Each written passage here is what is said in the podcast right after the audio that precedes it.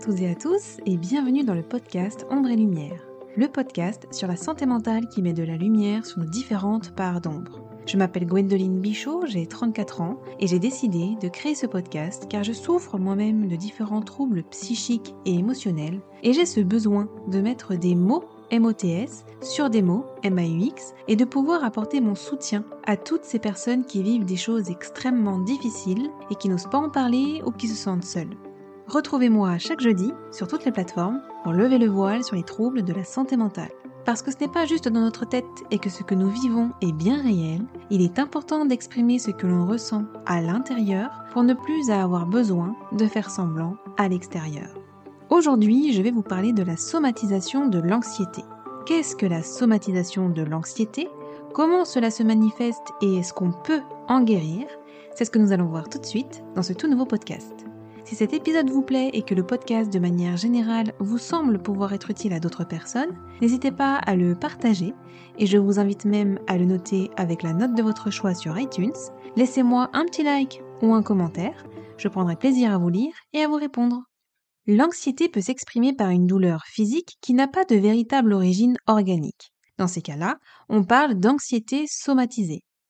La somatisation de l'anxiété est un type de somatisation qui se produit normalement lorsque notre anxiété, prolongée pendant de longues périodes, s'exprime par une douleur physique qui n'a pas réellement de cause organique apparente, mais est plutôt une représentation d'une condition psychologique altérée.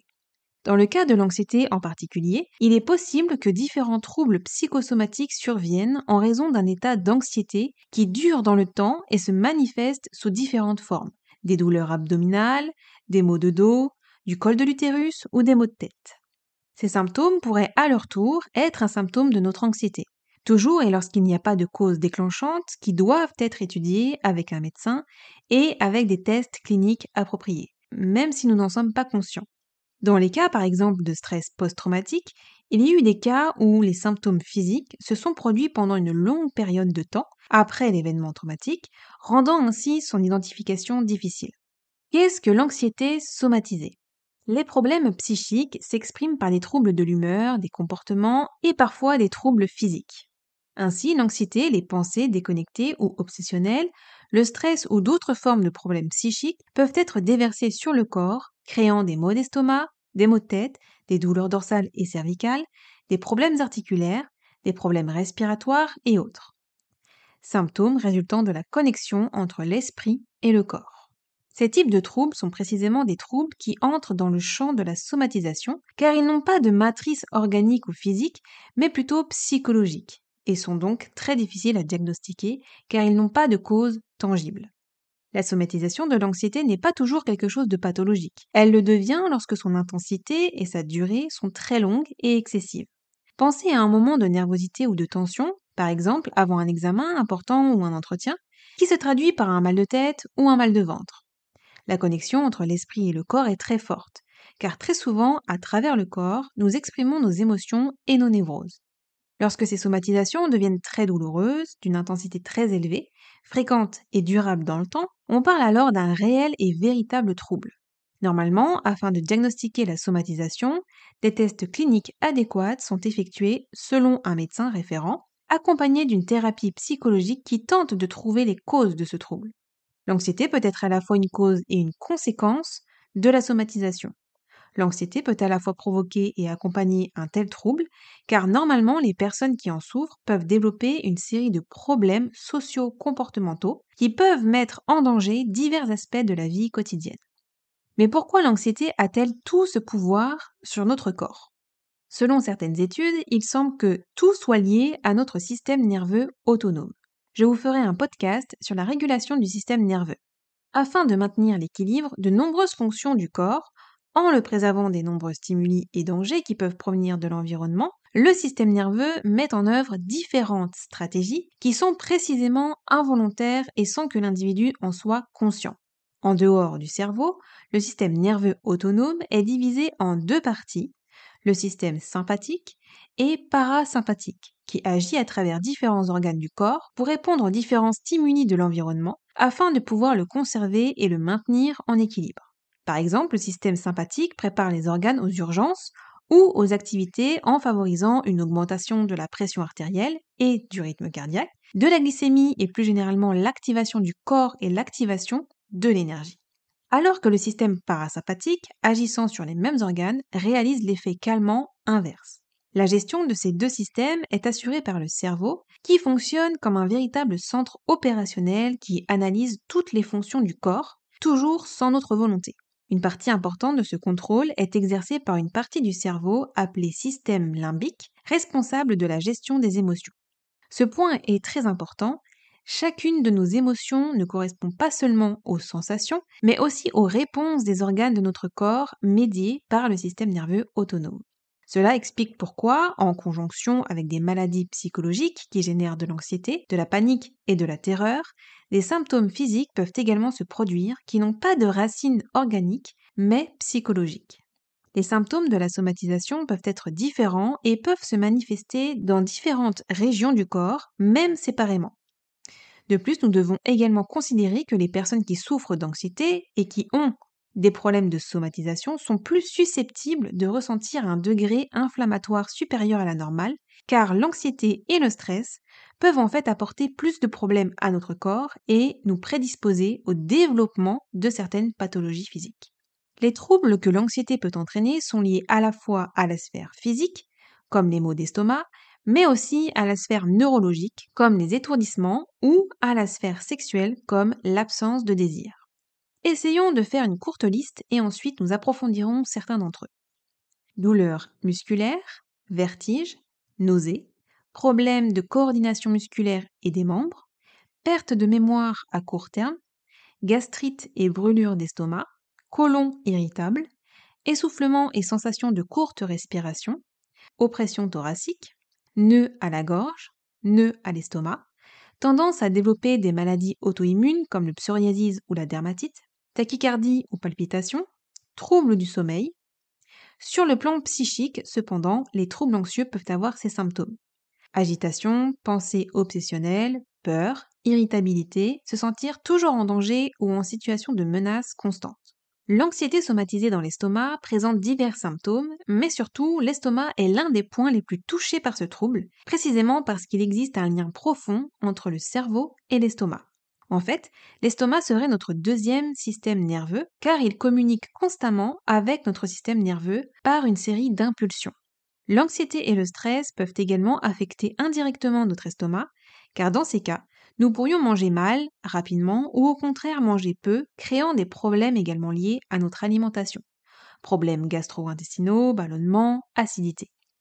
Les symptômes les plus fréquents sont problèmes liés au tube digestif qui peuvent varier d'une personne à l'autre, par exemple constipation, diarrhée ou digestion lente, altération de la muqueuse gastrique qui peut affecter à la fois l'appétit et les douleurs à l'estomac, difficulté à absorber les nutritions en raison d'une perméabilité plus faible des parois intestinales, ce qui réduit la protection contre les toxines ou les agents pathogènes. Problèmes liés à la régénération des parois intestinales et à la circulation sanguine dans les parois du tube digestif, réduction de la flore bactérienne dans l'estomac avec déstabilisation conséquente de l'équilibre intestinal, augmentation de la production de sucre gastrique pouvant provoquer des ballonnements, de l'acidité et de la gastrite, nausées et vomissements, dus à l'altération des processus digestifs provoqués par l'activité des signaux entre le cerveau et l'estomac. Les maux de gorge psychosomatiques peuvent être liés à l'anxiété et peuvent masquer des problèmes liés à la sphère expressive et à la capacité de communiquer ses pensées. Elle survient généralement avec ce qu'on appelle une boule dans la gorge, ou avec des nausées et des vomissements, et avec une sensation de constriction. Une sensation psychosomatique courante dans la gorge est liée à la peur de l'étouffement qui conduit à des difficultés à avaler. Dans ces cas, l'anxiété ou une attaque de panique peuvent en fait provoquer un rétrécissement du pharynx, créant ces différentes sensations qui peuvent conduire à l'apparition de vomissements, qui sont utiles pour essayer de relâcher la tension musculaire et ramener le pharynx à un état normal. La tête et le col de l'utérus sont d'autres points critiques pour ceux qui souffrent d'anxiété. En ce qui concerne les maux de tête et la raideur du cou, donc aussi les muscles du col de l'utérus, il y a une tendance à dériver la cause de la somatisation à ce stade dans la rationalité excessive et le besoin de contrôle. Un mode de vie marqué par la rationalisation et la cérébralité peut conduire à une rumination constante des pensées, à une tentative continue de se contrôler soi-même et les gens, qui est normalement libéré par des tensions qui conduisent à des maux de tête, des tensions et des maux de tête musculaires cervicaux. Certains des symptômes de mal de tête, d'anxiété sont douleur dans les yeux et les paupières, surtout dans les nerfs, bourdonnement d'oreilles et vertige, inflammation de la muqueuse du nez et de la bouche. Ces types de maux de tête sont principalement dus à la tension musculaire. Les douleurs thoraciques et les brûlures corporelles peuvent avoir différentes origines, notamment des troubles cardiovasculaires, des problèmes ostéo-articulaires, des blessures musculaires, des tumeurs, une surcharge cardiaque prolongée au fil du temps et une anxiété somatique. Une expérimentation prolongée d'émotions négatives ou positives conduit normalement à des sensations dans la poitrine. Lorsque vous ressentez une grande joie, vous sentez votre poitrine éclater de bonheur, mais aussi une sensation négative ou une anxiété peut provoquer des gènes thoraciques et des douleurs. Il n'est pas facile de comprendre quand un pincement dans la poitrine est la conséquence d'une période d'anxiété prolongée ou est dû à d'autres raisons. Pour cette raison, il est toujours préférable de consulter le médecin pour suggérer la meilleure thérapie. Nous avons déjà vu que l'un des principaux effets de l'anxiété somatisée est d'induire le corps à un état de tension et d'énergie, en vue d'une activité ou d'une évasion, qui en réalité ne viendra jamais, ce n'est donc que un instinct naturel. Dans ce cas, vivre dans un état d'anxiété prolongée peut entraîner des problèmes dans différents muscles du corps, du dos au col de l'utérus et à la région lombaire. En ce qui concerne spécifiquement les douleurs articulaires, elles pourraient être liées à ces tensions musculaires qui pourraient également se propager à d'autres parties du corps. Dans tous les cas, pour parler de somatisation, il convient de faire au préalable des tests cliniques adéquats pour exclure les causes organiques. Pour cette raison, face à la douleur et au doute, il est toujours préférable de consulter un médecin pour des tests approfondis. Le dos est l'un des points qui peut souffrir à la fois d'anxiété somatisée et des habitudes de notre temps. La faiblesse, déjà liée au mode de vie sédentaire et aux mauvaises habitudes, mauvaise activité physique, transport excessif de poids, etc.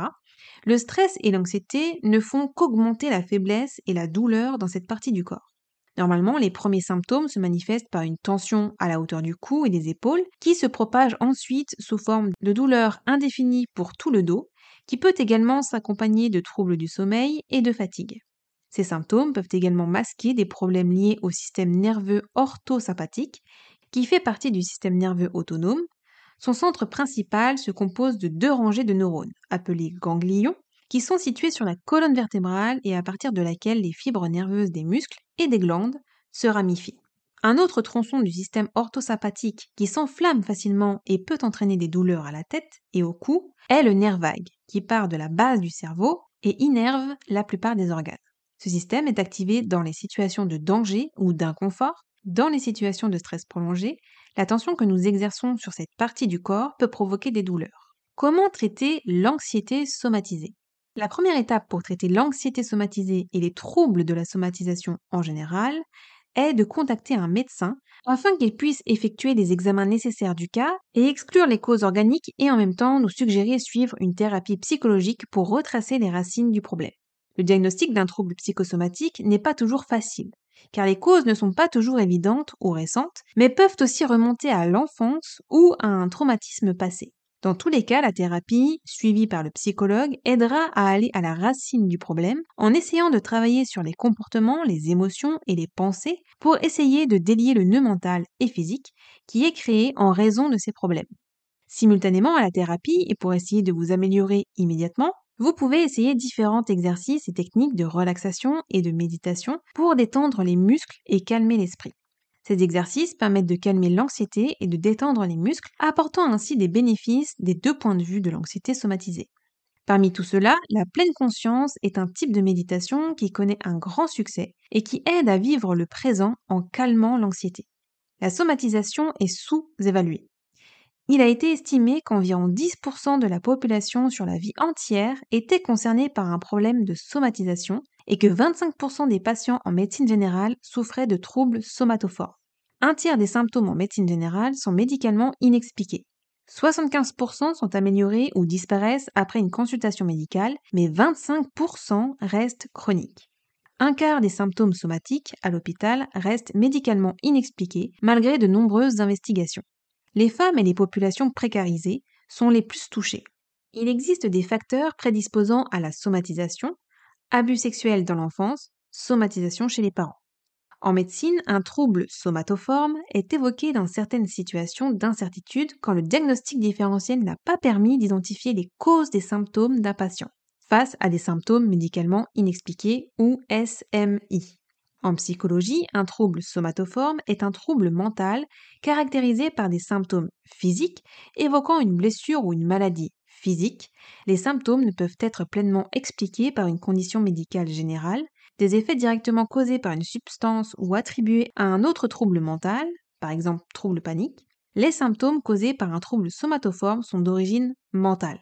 Chez les individus souffrant de troubles somatoformes, les résultats à des tests médicaux n'indiquent rien d'anormal et n'expliquent aucunement les symptômes dont souffrent les patients. Les patients souffrant de ce trouble s'inquiètent pour leur santé car aucun docteur n'est capable de déceler physiologiquement les causes de leurs ennuis de santé. Pour cette raison, ils peuvent souffrir de stress intense, préoccupés par la sévérité que peuvent causer leurs symptômes. Les symptômes sont souvent similaires à ceux des autres maladies et peuvent durer pendant plusieurs années. Habituellement, les symptômes apparaissent pour la première fois durant l'adolescence et les patients sont diagnostiqués avant l'âge de 25 ans. Les troubles somatoformes ne sont pas causés par une sinistrose consciente, symptômes exagérés pour des motivations secondaires, ou par une pathomimie, symptômes délibérément causés. Un trouble somatoforme ne doit pas être confondu avec un diagnostic plus spécifique de trouble de somatisation qui en est un sous-type. Les troubles mentaux sont soigneusement séparés des troubles neurologiques et physiologiques. Le trouble somatoforme est difficile à diagnostiquer et à soigner car il requiert la présence de psychiatres et de neurologues étudiant un même patient. Il s'agit de ce que l'on appelle un diagnostic d'élimination il est nécessaire d'éliminer les autres diagnostics possibles avant de l'évoquer et il n'existe pas d'examen qui le confirmerait formellement.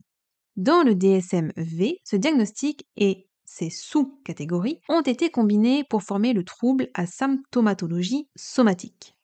Afin d'éliminer les regroupements entre les différents diagnostics et de mieux rendre compte de l'interface complexe entre la santé mentale et la santé physique. Des troubles de somatisation, troubles de conversion, troubles douloureux sont diagnostiqués dans les cas de troubles somatoformes. Troubles de somatisation. Le patient a des antécédents de plaintes somatiques débutant vers l'âge de 30 ans. Les symptômes surviennent à n'importe quel moment et ne sont jamais produits intentionnellement. Le patient présente des symptômes douloureux, tête, dos, articulations, extrémités, poitrine, rapports sexuels, symptômes gastro-intestinaux, symptômes sexuels, autres que la douleur et des symptômes pseudo-neurologiques. Troubles de conversion, il s'agit d'un ou plusieurs symptômes ou déficits touchant la motricité volontaire ou des fonctions sensitives ou sensorielles. Il suggère une affection neurologique ou médicale générale. Il y a des facteurs psychologiques associés aux symptômes et aux déficits, conflits ou autres facteurs de stress. Ils ne sont pas produits intentionnellement, comme d'ailleurs tous les troubles somatophores. Troubles douloureux, douleur dans une ou plusieurs localisations anatomiques, d'intensité suffisante pour justifier un examen clinique, non intentionnel. Ces troubles peuvent être accompagnés d'hypochondrie, crainte d'être atteint d'une maladie grave fondée sur l'interprétation erronée par le sujet de symptômes physiques. C'est une préoccupation persistante, non délirante, et ce malgré un bilan médical rassurant, et ou de la peur d'une dysmorphie corporelle. Tous ces troubles peuvent être à l'origine d'une grande souffrance je vous ai fait un podcast sur l'hypochondrie que je vous invite à écouter si le cœur vous en dit. Pour traiter la somatisation, il existe d'autres options en plus de celles évoquées précédemment. La prescription d'antidépresseurs peut être utile. Pour les patients conscients de leur pathologie, la thérapie cognitivo-comportementale pourra être envisagée avec l'aide d'un psychologue ou d'un psychiatre. L'association d'une psychothérapie analytique à la dimension psychocorporelle est souvent très efficace la somatopsychologie est aussi une alternative. Voilà, c'est tout pour cet épisode. Merci de m'avoir écouté. J'espère que ce podcast vous a plu, qu'il vous a aidé. Je vous envoie plein d'amour. Prenez soin de vous et je vous dis à jeudi pour une prochaine écoute. Bye